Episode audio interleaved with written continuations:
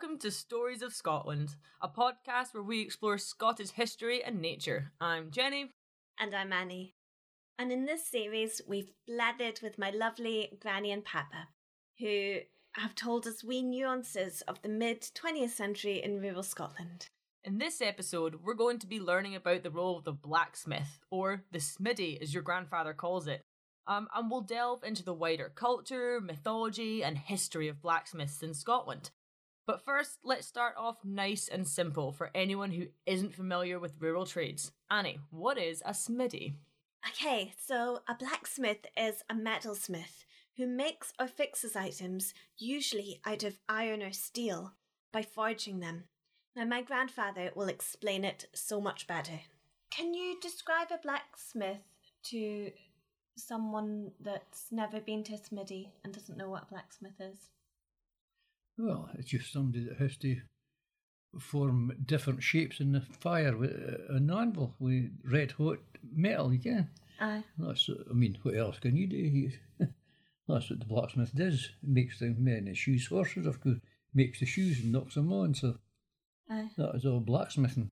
Mm-hmm. Repairing implements, uh, ploughs again, like laying socks. That the socks is the bit that digs into the ground. You, they all get worn off, and you have to weld bits on in the fire.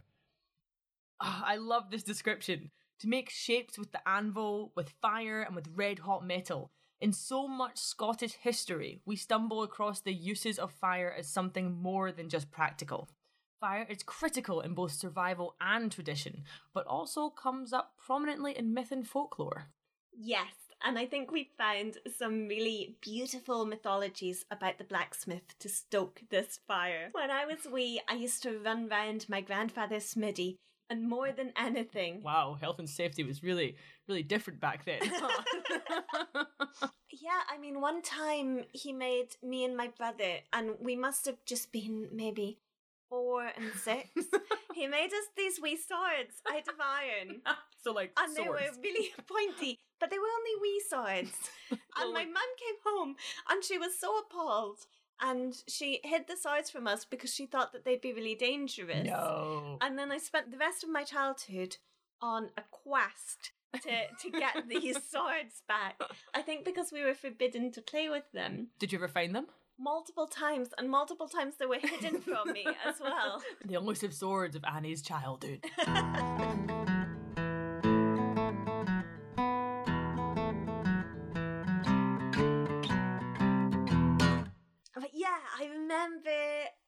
The heat of the blacksmith, often smoke and the hissing of water, and then the scent, because it is such a strange smell in the blacksmith. Mm. It's a mixture of the smokiness from the forge and a kind of sweet bitter smell of burnt hoof from when Papa was putting on the horseshoes. Oh. Because you see, my Papa was not just a blacksmith, he was also a farrier. Ah, okay, yes. So a blacksmith does all sorts of metalwork, but a farrier is a particular trade, right? That's the person who makes shapes and applies horseshoes and horseshoes only. Yes. So horses wear shoes when they're going to the dancing. Uh, they they gotta wear- get gotta get all, all those mares, am I right? You know, gotta get mm, gotta make a dancing hooves on. Check my moves. Ah, check my moves. Ah, I'm dancing like a horse right now, but it's not really translating into podcast. It's no very good, Jenny. I it's a long tail, let me tell you. I'm having a mare. No, horses wear shoes to protect their hoofs from wearing down.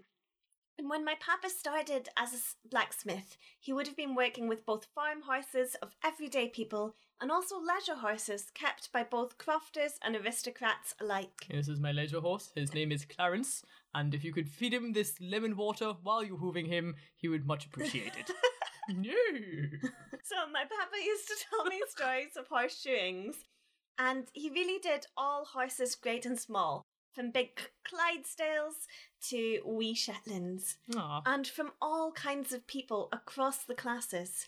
Now, I find these stories really intriguing, and the Smithy is one of the places that completely shaped me growing up. Would you say it forged you as a person, Annie? Really knocked your personality into shape? Did, did, did it heat, mold you? Did it mold you? Did did an anvil come down on your being? Let's go back to my papa.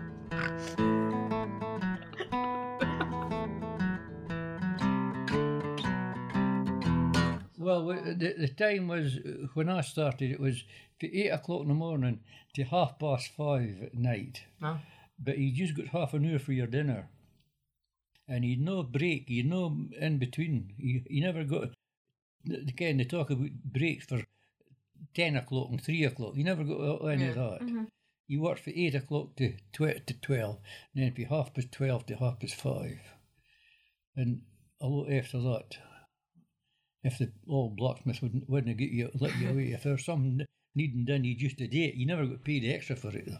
what was the importance of the blacksmith in Scotland in 1950s?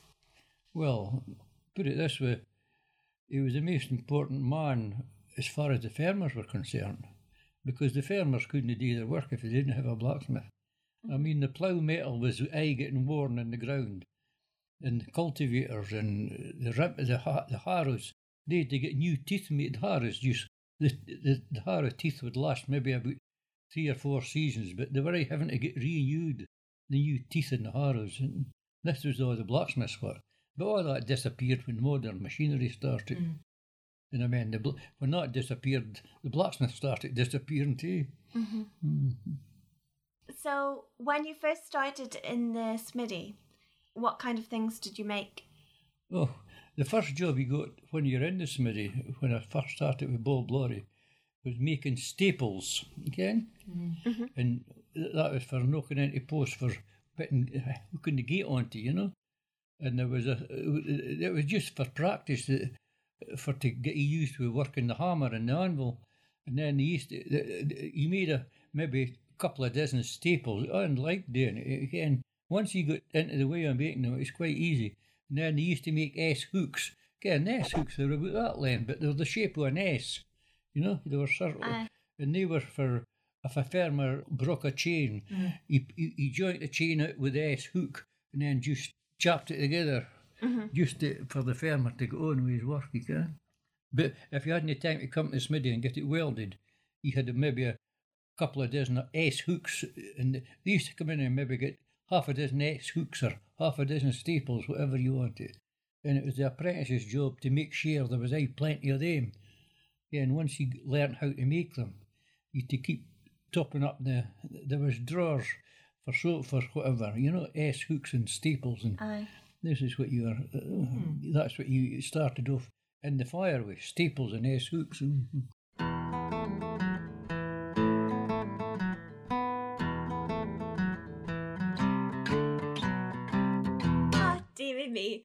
I found this wee poem in A Berwickshire Bard, The Songs and Poems of Robert MacLean Calder, published in 1897. It talks about how the smithy is the place where everyone in the village wants to meet, is a social place. All right, let's uh, let's crack on. I'm feeling literary. Let's do a wee verse. When around the clachan for the planting to the school, there's no a body stirring, and the gloaming hour is still. There's aye a grand exception, for at almost any hour there's sure to be a gathering at the old smithy door. Ah, lovely. And I think this comes from the smithy serving so many different people within the rural community that the smithy itself becomes like a fountain of the town's knowledge. The blacksmith always knows what's going on. Ah, we gossips. We, we gossipy blacksmiths. And what's brilliant is in so many archives, you see blacksmiths being mentioned as kind of the the town's storyteller. Oh, yes, yeah. I read um, about a blacksmith up in Caithness who was so good at telling ghost stories that all of the Ghost men, horses came to get hooved there. all of the men would come to his house and he'd tell them ghost stories and then they'd be too afraid to leave. they, Wow. They all just Stayed in his house. He was like, I really wish you guys would stop coming around and forcing me to feed you and tell you stories. Are you at least gonna pay me, or maybe maybe we can horse your show your horse while you wait? a, a wee dram, a wee a wee, dram. a wee dram would do. Lovely. Let's head back to Papa.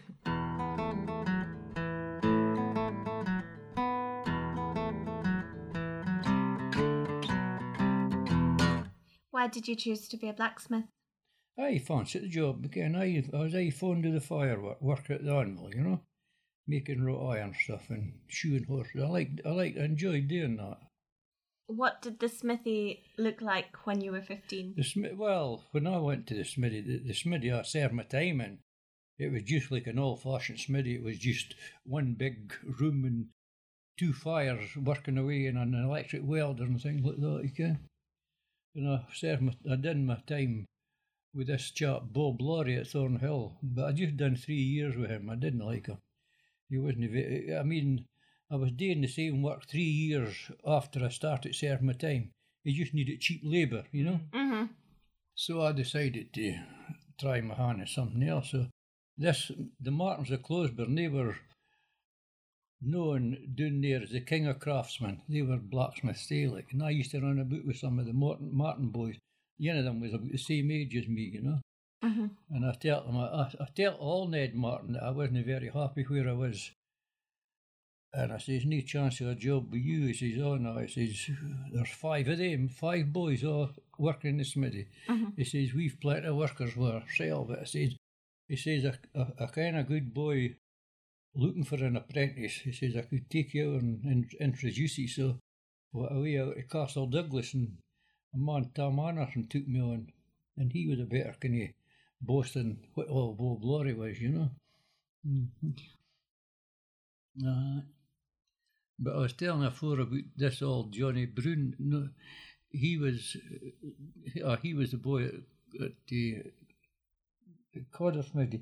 But Jockey McCall, he was the blacksmith down in Kirkland.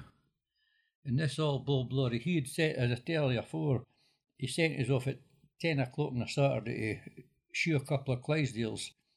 And when I went through Kirkland village, the old blacksmith there, he hadn't a car or anything, but I didn't know him, but I saw the old man standing with his message bag and he was waiting in the bus into Moniaive, you know. So I thought, ah, I'll stop and give him a lift. So I left it, I gave him a lift into, into Moniaive. And the way he got into the car, he was all kind of twist it up. Again, he's just swinging, he's bad with arthritis, swing his all round about, and he got his eye on my tools, the, the, the blacksmith's tools and the shoes. And he, he says, there's the way he spoke like. And as he got into the car and sat down, he looks at me and he says, Are you a blacksmith? and I says, I am a blacksmith. He says, So am I. I says, Oh, I ken that. I says, You're Jockey, Jockey McCall, aren't you? He says, Oh, oh, you've heard of me. I says, Oh, everybody's heard of you, Johnny. I never, again, they all knew each other, the old blacksmith. So he says to me, he says, You know, he says, I'm retiring in about three months' time. And he says, I'll be heartbroken. He says, I've got two sons and they're not interested in the smithy. And he says, the McCalls has been in Kirkland Smithy since before the Battle of Culloden. And he says, I've got pictures, portraits up in the wall in the, in the sitting room of all the blacksmiths that was ever here. They're all McCalls, you know.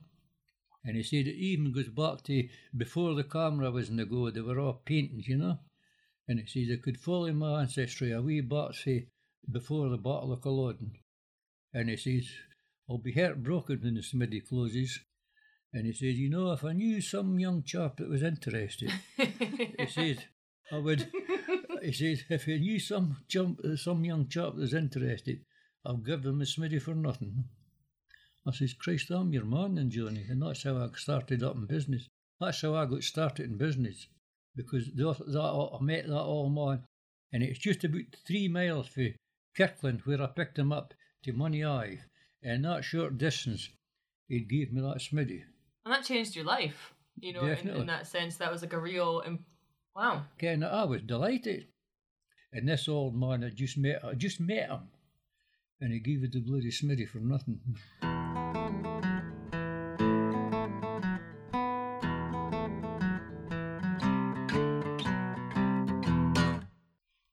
Okay, so in looking into blacksmith mythology, I found something truly weird in a book called Notes on the Folklore of Northeast Scotland. Ooh, sounds promising. I like it. I like it. Firstly, and this is a bit of a strange question, Jenny, do you know what rickets is? What do you take me for, Annie? I am a specialist in ye olde diseases that we no longer suffer from because of vitamins. Yes, my gran used to say if we did not eat all our veggies, then we would get rickets. And actually, I don't know what rickets is, but it scared me, and so I ate all my veggies. But do you know what rickets is now? Uh, Google says that rickets is a condition that affects bone development in children due to lack of vitamin D. Uh, but some children can also be born with it, apparently. It can be genetic. It causes bone pain, weak bones, and can lead to deformities. Rickets used to be way more common back in the day, um, but now a lot of our food is fortified with vitamin D already in the UK, and so it's a lot less common here now. so now I do know what rickets is. Thank you. Anyway, the folks of Northeast Scotland have a special way of curing rickets. So, this source was published in the late Victorian period, but was likely from much before this. So, can you be a rural Northeast superstitious Scot from, say, 1790? Like that time period? Yes, I can. Rickets was cured by laying. The child was taken afore sunrise to a smithy in which three blacksmiths of the same name wrought. A tub was filled with water, and this water was heated by plunging pieces of hot iron amongst it until temperatures were raised to that hot enough for a pleasant bath. The blacksmith then received the child for the mother and bathed him in the water. He also gave the child a little of the water to drink. After being bathed, the young patient was laid on the anvil and all the tools of the smithy were passed near it, one by one, and the use of each tool was explained. A second bath was followed, and no fee was to be exacted.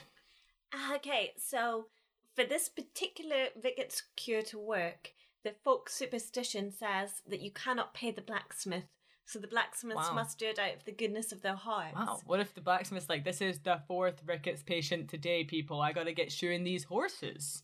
You need to just eat your vegetables. True. Yeah, so maybe a blacksmith should double up as veggie sailor, sa- sa- salesman. it's a little side business, you know?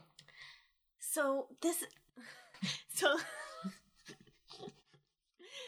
so the okay. So the folklore states that if the blacksmith takes any fee, then the cure is completely voided. oh. So they're essentially just giving the child a wee bath, giving them some irony water to drink, Hmm. and then showing them all the blacksmith tools. But it could be like, you know, you're getting an apprentice. This is like you get them when they're young, you know, like you, you instill that the blacksmith saved my life, gave me a nice bath, and hydrated me, and taught me all about these fun tools. I want to be a blacksmith when I'm older, you know. So maybe in the long run, it pays off because you have, you know, a, a work, a young, young, young kids who want to come and work for you because they remember their lives being saved by a gnarly man in a place that smells like burnt horse food, and his cane smile. But this isn't the strangest blacksmith myth that we've found. We also have a story here of a blacksmith and a water kelpie. Now, this was a mischievous water kelpie, a spirit of a horse who lives within the water. Oh, have you been to the Kelpies down in Falkirk? I went quite recently and for the first time, and they are incredible. They're this big, massive sculpture for anyone that doesn't know. Give them a Google or check out our Instagram because I put a picture of them up there. Did you enjoy your trip to the kelpies then, Jenny? Yes, they were great. They're astounding. If you do come to visit Scotland, they are a must see for sure. Tell us what they look like for someone who's not on the Instagram right at this minute. They are two horses' heads rearing out of the ground. Don't know how tall they are, but they're massive, big metal sculptures of two kelpies rising from the water. They're surrounded by a canal. Canal boats can actually go between the kelpies, which I did not know, which is really cool. Um, the Falkirk Wheel, so another really cool piece of architecture down in Falkirk that is also well worth the visit. Um, bit of like engineering magic essentially. But yeah, if you're down in the area or you're visiting, um, definitely check out them both. Falkirk is a wonderful town. Aye, so the kelpie in our blacksmith stories looks just like these statues.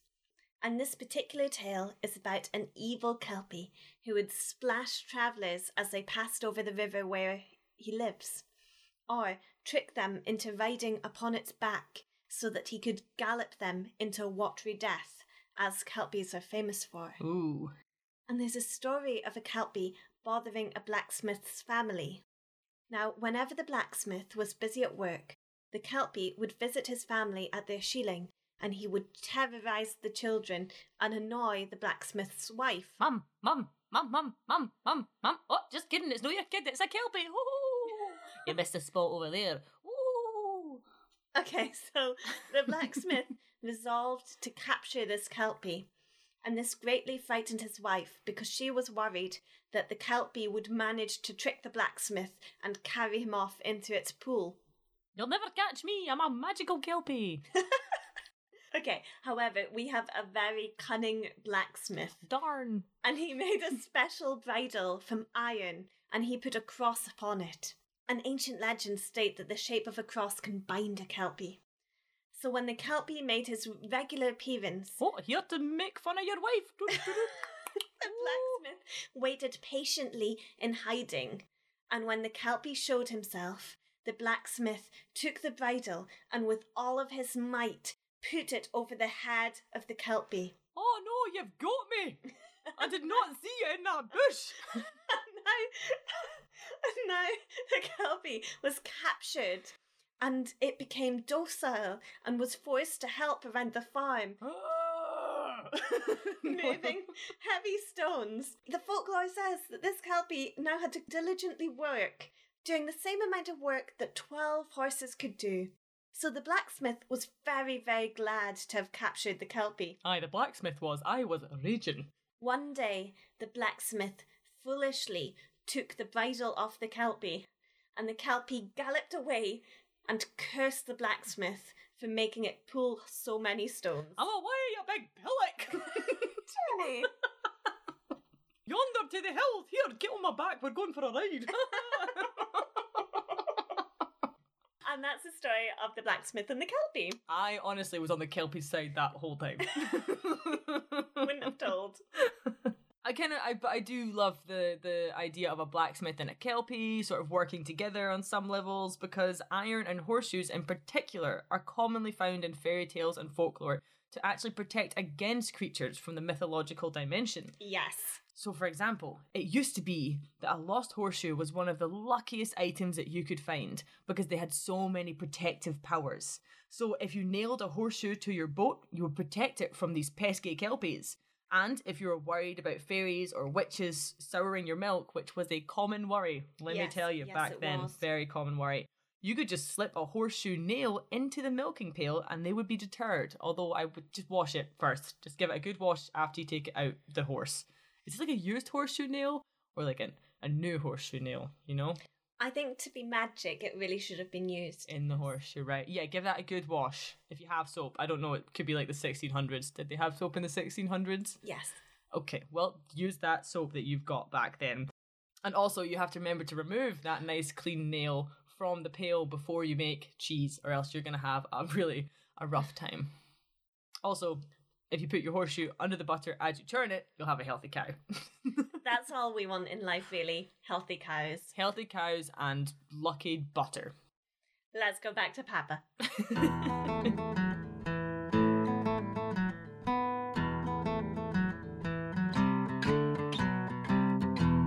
What do you think is the most important qualities for a good man?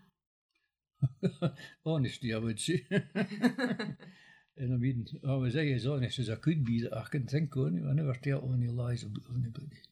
Can you describe how the Smitty smelt and felt? How hot was it? Well, it was hot enough when you were shoeing horses because you had the fire going and you were burning the, the red hot shoe at the horse's feet, so there's plenty of heat there. You're never calling a smiddy. And what did it smell like? Well, just it was it was a kind of obnoxious smell for something, but I, I didn't mind it. You, you got the smell of the burning hoof, you know, all the time. It doesn't matter if you're a week after you'd showed horse, you still got this smell lingering, you know, mm-hmm. the smell of the horse's hoof, and it was I quite like the smell. How do you show a horse? Well, the first thing you get to know the horses, but I mean, once they get to know you, they'll lift their feet up for you before you go near them. Mm-hmm. Yeah, and once they know what you're wanting, you just need to rub your your hand down the horse's leg and it'll lift its foot up. It it doesn't put any weight on you, it just lifts its foot for you. And it kens what it's supposed to do, you know? And it's again, it's quite interesting when you're doing it. Even if you go over the hips and doing its back leg, it's got its foot up in the air ready for to, for you to start before you're even ready for it. You can. Yeah. Mhm. Ah. But they're, I mean, once they get, get to know what you're doing, what you're wanting, so that's it. What are the lost skills of the Well, there's lots of things we used to make in the smithy. I'd have a job maybe doing it now. Again, everything's welded in the fire, you know. Aye. And you to you to know what you're doing, you to get to know your different heats, you know, because you get to a certain heat temperature in the in this uh, with the steel, and if it gets too hot, it starts burning, and it just it just flees to bits. Mm-hmm. Instead of welding it together, it just disintegrates. Mm-hmm. The whole shoe, the whole metal just just eh, again, it, you just need to touch it on the anvil, and it falls to bits mm-hmm. Uh, but if it's not the right temperature. But it was easier when it was iron. Again, the iron's softer than the steel. But when when it, when you're working, you see, horseshoes were all made of iron, and they used to use, use the iron for to weld out the toes of the shoe for to give a, a grip, give a horse a grip. You know, you, you again a workhorse. They're about eight inches, nine inches across, and you to weld the shoes, the the the the, the toe and with uh, with a with the anvil, you know, and it was of course it was far easier when it was iron. You didn't burn it the same. Mm-hmm. hmm You see, you've got to imagine you've got two bits of metal, and you have to get them both red hot, uh, melting hot again, uh, and you have to get them onto the anvil, and you've got to put one there and one on the top, because you need your other hand hammer with. Aye. If you've got two bits of hot metal, you got to be able to hold them on the anvil. And it was as quick as you could go. And then you got your hand, your your hammer, and just chopped it together. Mhm. It was quite easy once you get into the way of doing it. hmm And did you like the horses? Oh, I, I love I love shoeing the horses. Mm, I'd do nothing else if I, if I could get away with it. But I'm too too old for that now. but I like doing the horses, right enough. hmm Especially the Clydesdales, you know. The big one. They were big, quiet beasts. hmm And you got a bit of satisfaction making their shoes. You see, nowadays, all the wee ponies, they're all factory made shoes now. Not the same skill. You get the factory made shoe, you just shape it and fit it on. But when you to actually make them, you to even know what length to cut the metal off it for to fit the shoe, mm-hmm. for to fit the hoof. Mm-hmm. And it used to be you measure across the foot and you measure the length of the foot, added them two together, and then added two inches for the heels. Again, there was heels turned up in the shoe, Aye. And that's the length you cut your metal off it. But I mean, a lot of folk wouldn't ever thinking that. You can't nobody would really realise that you've got to be accurate at cutting a bit of metal for to make a shoe.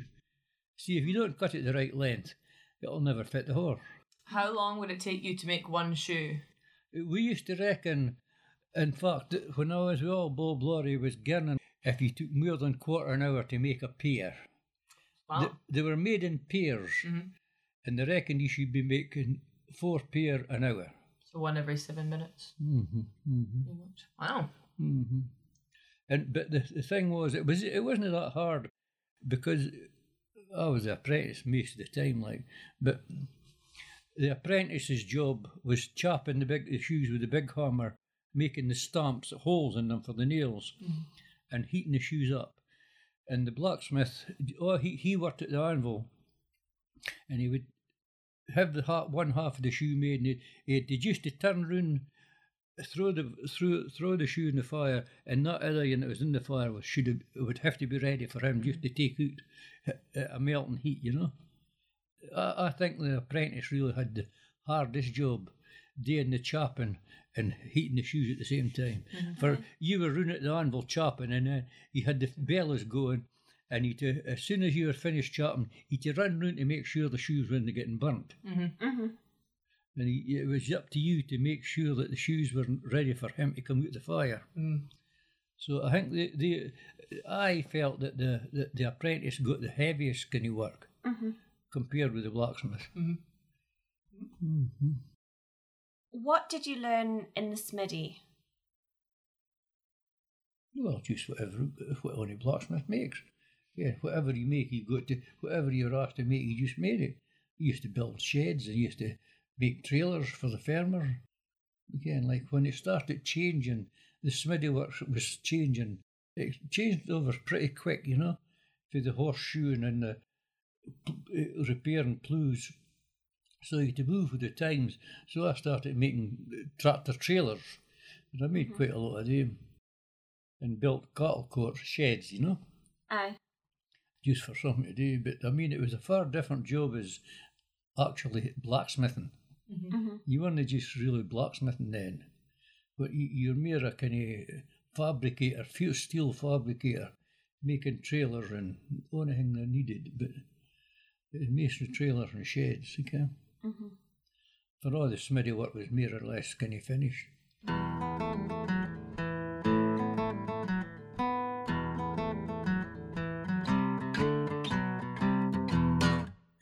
Jenny, I find this wee Victorian nursery rhyme about blacksmiths that's meant to soothe young children whilst you're putting on and off your shoes, so getting them ready for the school run. So, shall we put your booties on, Jenny? Please, my feet are very cold. Jim Smith, a fellow fine, cam to shoe a horse o' mine. Pit a bit upon the tail to gar the horsey climb the brae. Pit a bit upon the broad to gar the horsey climb the road. Pit a bit upon the heel to gar the horsey trot wheel. Oh man, if only I was a child again. oh, dearie me. But now it also means that whenever we leave the house, you can be singing me that while I put your shoes on. Oh, we all know who ties whose shoelaces in this household, Jenny. the Kelpie. The kelpie. Annie, Annie, Annie, I'll put your shoes on for you. Oh, thanks, Kelpie. Any problem. Jingle.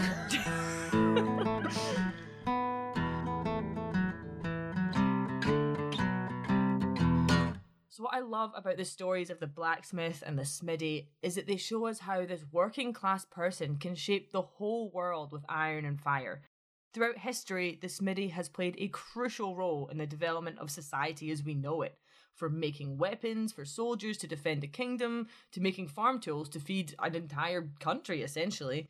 The smiddy is at the centre of the rural world and therefore the entire world. Yes, and it's no wonder that everything which is connected to the smithy, the iron, the fire, the horseshoe, these all become layered in mythologies and legend, because these are all essential for the fundamental functioning of pre industrial Scotland. And again, we see the ways in which mechanisation has changed the very structure of our society. The interwoven nature of so many professions meant that if one changed, it had a knock on effect, and so many others did too. Farming relied on the blacksmiths, and when the farming mechanised, the smithies were almost totally wiped out. Yes, and we can see the same thing happening again with automation nowadays. It's like waves of societal change coming through, where some professions are going to suffer from the progression of technology. I think it's safe to say that there's no farmer nowadays who would dream of going back to the days before mechanisation. Change is inevitable, but it's important that we keep these rural skills alive. And smithies still do plenty of incredible work, from commissions for making traditional gates and equipment to artisan sculptures and crafts. Yes, and I feel your papa definitely had a few lucky horseshoes tucked in his back pocket all through his career, from getting his smithy for free to the job he landed up in Codder, which brought him up here, and essentially the reason why you were from the Highlands, which is really, Yes, really cool. True. And even upon his retirement, he rode the last waves of the blacksmiths and retired just in time. It was definitely the lucky horseshoes, I think. or maybe Kelpie shoes. Maybe he's got a couple Kelpie shoes in his pocket. They're meant to be super magical. Well, I find it really interesting when my papa said that it was most important to be an honest man because there's actually an ancient Highland custom of swearing your oath, swearing your most truest promise over cold steel or iron. Yes, there was a faith in the magical power of steel and iron against evil meaning fairies or ghosts, as we saw with that, that sneaky little kelpie. um, I guess it means that oaths and promises made over iron are the most honest and true, because otherwise all the realms of fairies could rise against you and smite you. Well, iron and honest men must go hand in hand then. And luck by the looks of it. So, shall we finish with a couple of verses from an American poem by Henry Wadsworth Longfellow called The Village Blacksmith? So, this poem goes out to all of our wonderful American listeners. Hello. We really appreciate your support across the pond, and thank you. So many of them have got in touch with us recently, Yes. and so many of them have supported us right from the beginning. Yes, you guys And- are amazing, and I love America and miss So- it dearly. Let's put this one out to our American listeners, and of course, my darling Papa. Yes. Under a spreading chestnut tree, the village smithy stands. The smith, a mighty man, is he, with large and sinewy hands, and the muscles of his brawny arms are as strong as iron bands. His hair is crisp and black and long, his face is like the tan.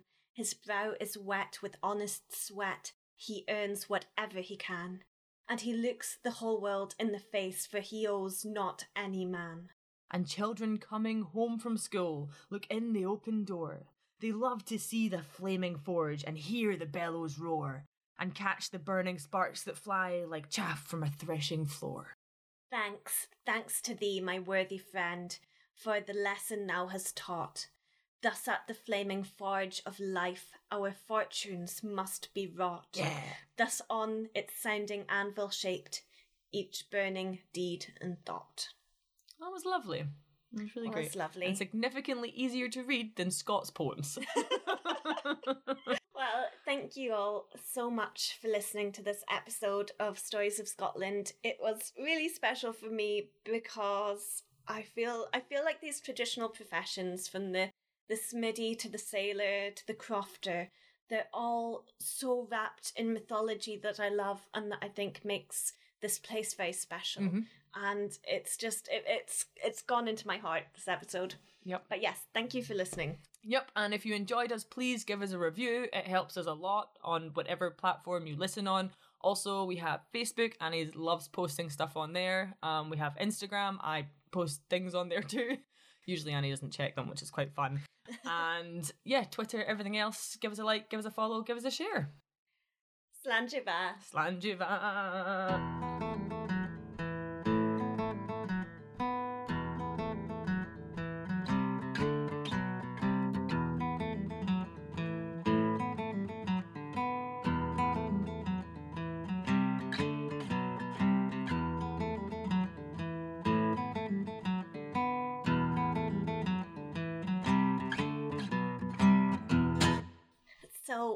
Most prominent memories from my childhood that Yeah. I think I think I suppressed it until until the salted caramel trend started. yes, good trend. So when I was wee, my papa had cows. Mhm.